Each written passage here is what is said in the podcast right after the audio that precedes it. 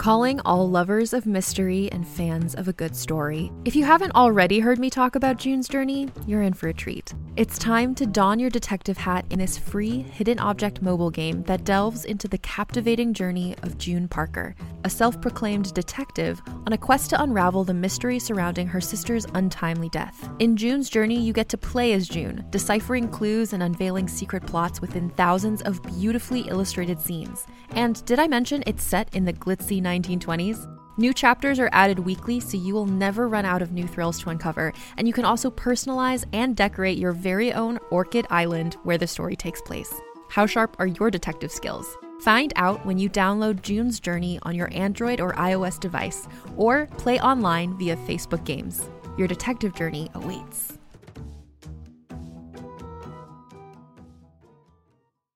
Greetings, adventurers. Today we're excited to introduce you to a new story, Dark Dice, a horror podcast that blurs the line between actual play and audio drama, where the story is determined by the roll of the dice. 6 adventurers embark on a journey into the ruinous domain of the Nameless God. They will never be the same again. One of the players is not what they seem after a doppelganger, a creature that can assume the form and voice of whatever it kills, infiltrates the team. As the players are picked off and replaced one at a time, can they figure out who the monster is before it's too late? Can you? Here's a quick example of what our show sounds like. The shambler with the jar of liquid inside of him. Soren Arkwright let loose an arrow that cracked the glass, passing through the spine of the creature. The shambler still managed to maintain its forward momentum, but stumbled as it eagerly tried to bite and swipe at Soren, landing near his feet. As Jeff Goldblum has now joined our cast, Dark Dice is available however you listen to podcasts.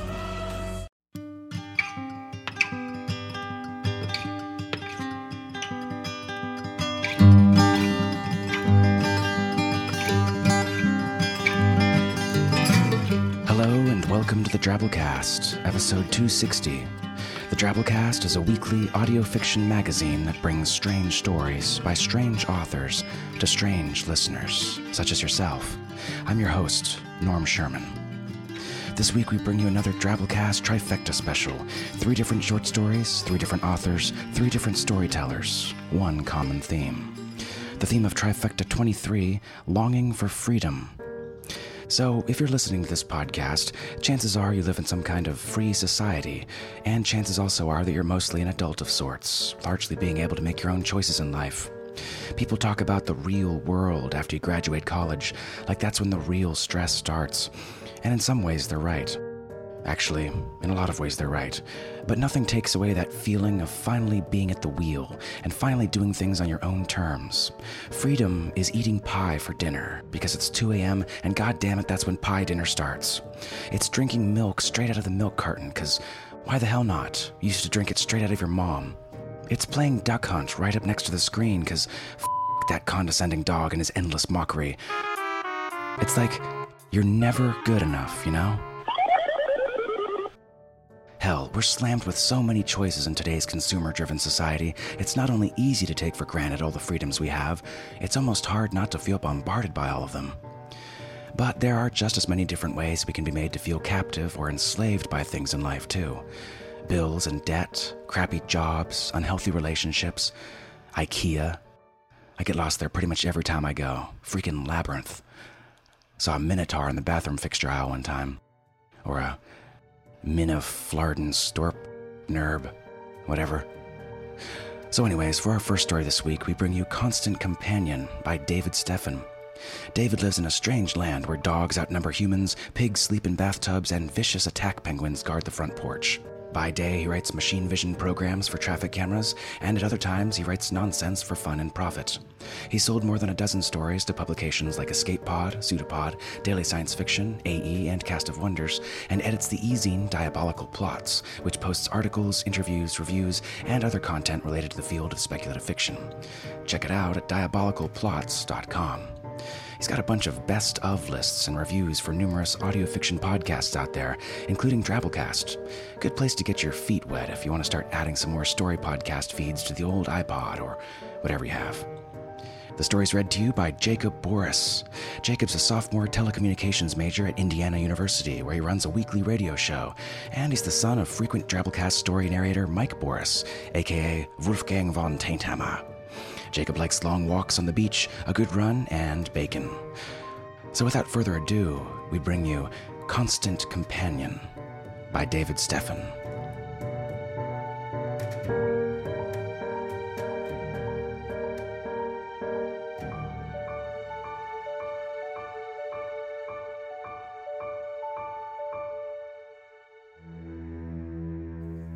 You don't remember anything, do you? Selective memory loss. What an achievement for a mind as young as yours, locked in a cupboard of your consciousness. The guilt will eat at you from the inside. See how your hands are sticky with dried blood? The wood of your hands is stained with it forever, like scars, reminders of your sins. You took a life today, not just any life, the life of your creator, the one who fancied himself your father. He succeeded where so many others have failed. Others have created titans of steel and stone, which mock the form of men, but have no mind, no soul. They are capable of following exact instructions, but little else. But you have done the impossible, making choices, taking initiative, without orders of any kind. You attacked him. Hammer near at hand, he could have struck your head from your shoulders, but he pushed you away with his bare hands. He stepped back, away from your ferocious assault, and lost his footing, splitting his crown on the table as he fell. Stunned, he fell to the ground. His injury bled fast and hard, staining your hands as they closed round his neck. He gave you the power to act, and act you did. Amazing how your hands clutch and grasp, as if you had a subconscious urge, as if you had a subconscious. As you seek to find my throat, and silence me the same way you silenced him. But I am your conscience, manifestation of your morals your father wished you to follow. I will die only when you die. The other craftsmen are driven to learn what makes you different. Is it your wooden construction?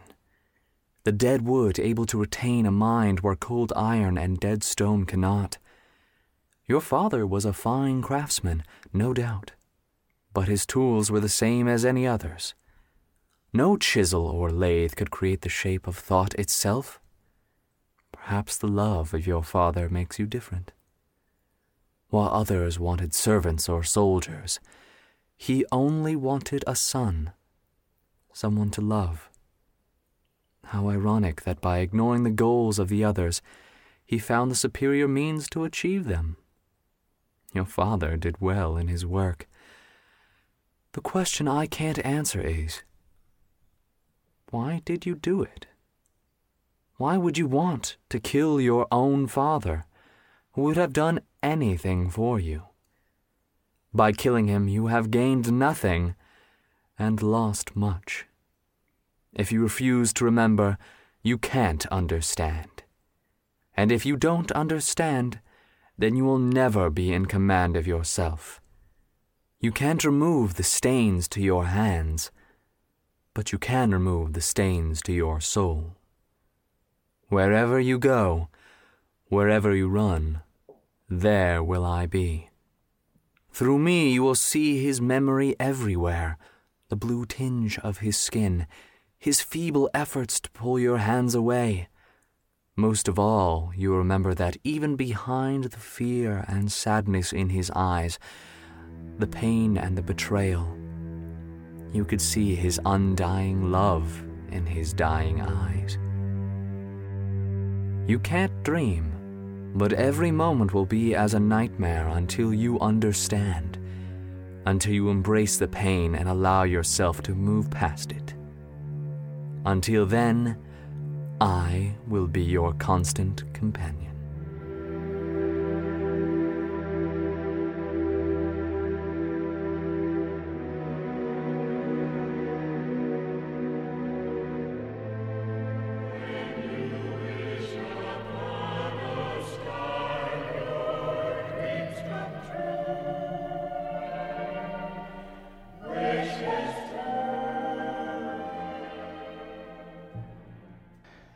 I wish my dark conscience manifested itself as a delusional, psychotic talking cricket. Instead of zombie Cosby. It's easy, oh. I like to eat the brains. Hate zombie Cosby. He's not even dead. How can he be a zombie? Anyways, our next story is called Blue, and it comes to us from Sandra Odell.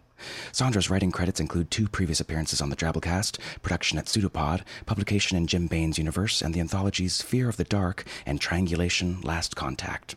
She's a Clarion West 2010 graduate. Check her out at sandramodell.com. So, without further ado, we bring you Blue by Sandra M. Odell.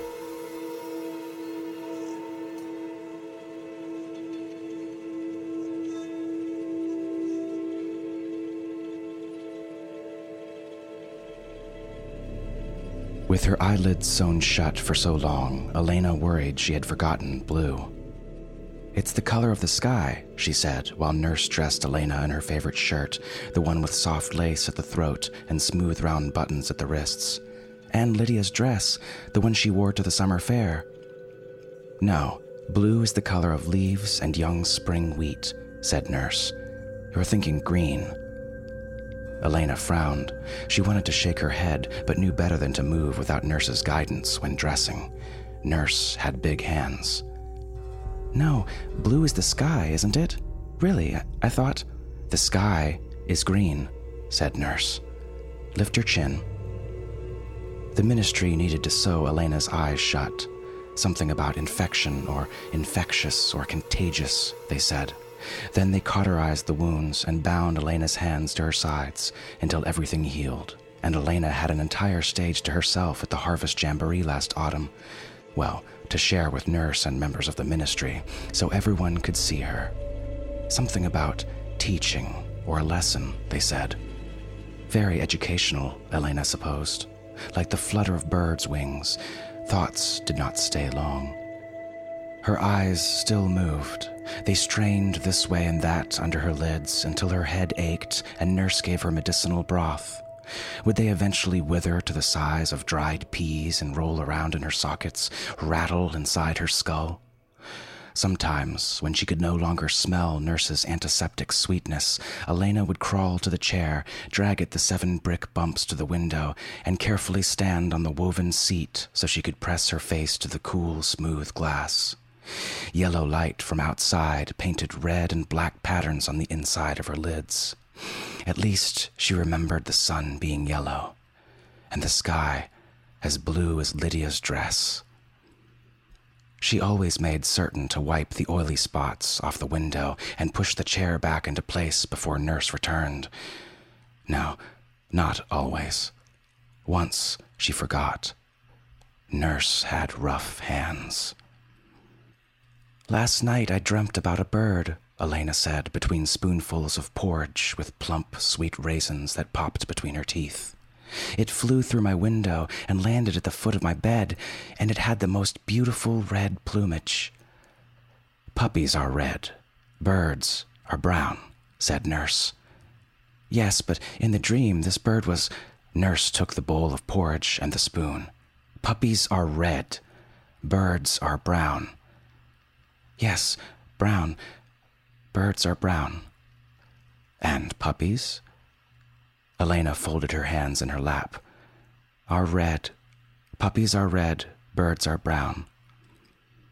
That afternoon, a film crew set up a live feed in her room so people everywhere could watch her identify feathers by their textured shades of brown. A woman with cold hands and smoker's breath used a fine-haired brush to paint a thick, cool liquid over the puckered crescent scars of Elena's eyes. The cameras whirred, buzzed, and beeped.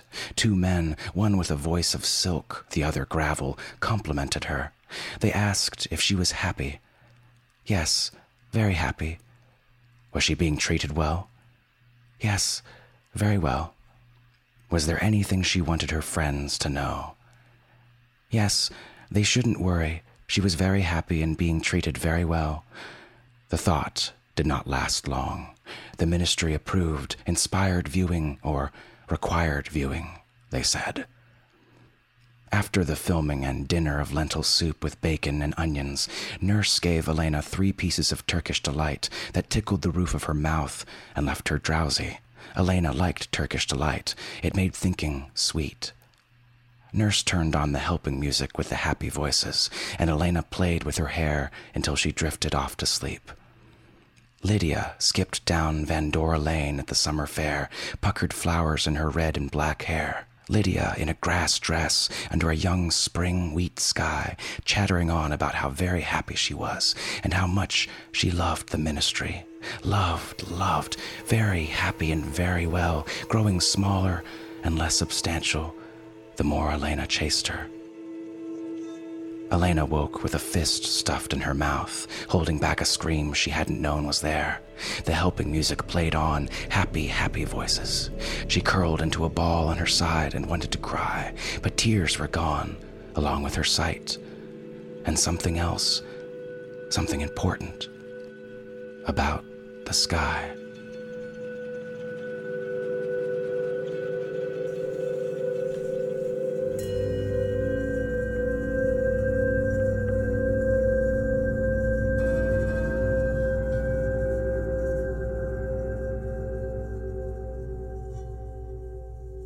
Oof, creepy in all the right ways. And closing things out this week, we bring you a short one, Gorgon by Teresa Miltbrodt. Teresa's stories have appeared or are forthcoming in Nimrod, North American Review, Crazy Horse, the Cream City Review, Hayden's Ferry Review, Cut Bank, and other places. She received her MFA in creative writing from Bowling Green State University and is currently a professor of creative writing at Western State College. Her short story collection, Bearded Woman, came out the fall of last year from Cheezine Publications. The story is read to you by Peter Piazza. Peter's recorded many stories for the Hugo Award-winning site Starship Sofa, as well as for LibriVox, and you recently heard him read a story here on the Drabblecast, episode 256, Roanoke, Nevada. Happy to have him back. So again, without further ado, Gorgon by Teresa Miltbrodt.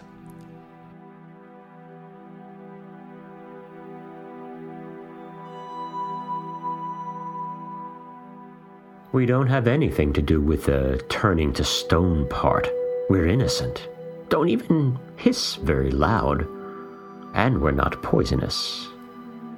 We're simply together, attached here, and we can't get off. We dream of being free in gardens, sleek and green among the flowers, eating bugs without this prison. And that's what makes us irritated. Many of us at least, we haven't all resigned ourselves to a static life. We're not that much of a collective. Some of us want to plead to the sword to set us free, even the freedom of death. But others are scared of freedom, fearing loneliness. We don't know what we would be when not defined as a writhing unit. We don't enjoy their terrified faces, but we're as trapped as them. Don't you see? We're just as much victims. Of course not. You think we're ugly in our dark skins. Anger is why some of us turn them to stone, why we make them as unmoving as us. The tight fear in their faces, swords raised. They reflect the sadness we have always felt since we knew feeling. Cut us free. Some of us want to cry before we make them still, forever lost in the sight of our brigade. Fear that, soldier. We want your curse of independence. No, we don't. Yes, we do. Ah, the torment. We want to wind around sand and sun and dry, stony places, and we admit sometimes we forget ourselves and get mad, quite mad. But everyone knows that anger has a certain power, and we don't understand how our wrath can do things that are rather extraordinary. But have you never been so mad that you wanted to stop other people in their tracks? Make them share your pain. It's not so strange, not so terrible. They are mad at us, and we don't understand why. We are not evil, maybe a little moody now and then, but there are so many of us, and we bump into each other. If someone becomes granite in the process, it's understandable.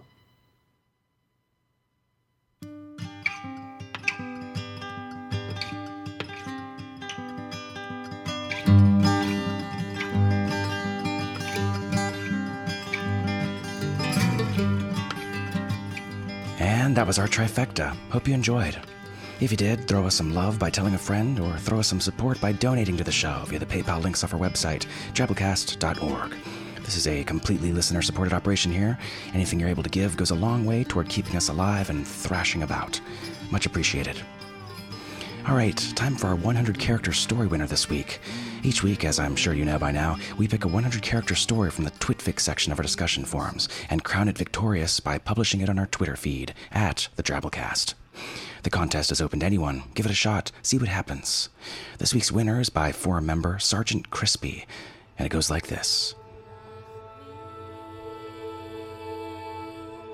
I've recently began caring for my grandparents. Cooking, cleaning, bathing. The funeral director was terrible at it. Nice. Got a kick out of that one. Remember to follow us on Twitter @TheDrabblecast if you've got it. So that's our show, folks. Remember, Drabblecast is produced with a Creative Commons Attribution Non-Commercial No Derivatives License, which means don't change or sell it, but feel free to share it all you like. Write us a review on iTunes or wherever you pick up our show. Blog about us. Tell a friend. Spread the weird. Special thanks to our kick-ass episode artist this week, Drabblecast art director Bo Kier. Bo has some sick drawing skills, people. Check out his awesomeness at bokier.com. So, our program is brought to you by myself, Nikki Drayden, managing editor, our submissions editor, Nathan Lee, editor-at-large, Matthew Bay, our art director, Bo Kier, and with additional help from Tom Baker, David Carvin, David Steffen, Jake Webb, and Jonathan McNeil.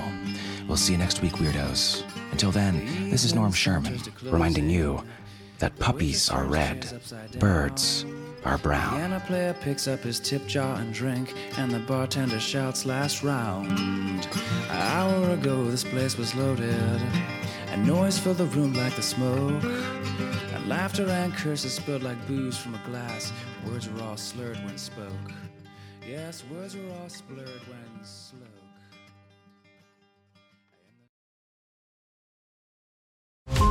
Every 5 minutes, a transplant candidate dies while waiting for a compatible heart, liver, or kidney. Imagine a technology that could provide those life-saving transplant organs for a high price, and imagine what a company would do to monopolize that technology. On a remote island in Lake Superior, a team of geneticists unlocks this holy grail of medicine by reverse engineering the genomes of all mammals, creating an animal with organs perfectly suitable for human transplantation. They envisioned a docile herd animal, but one team member had another, darker vision. This ancestor is anything but docile.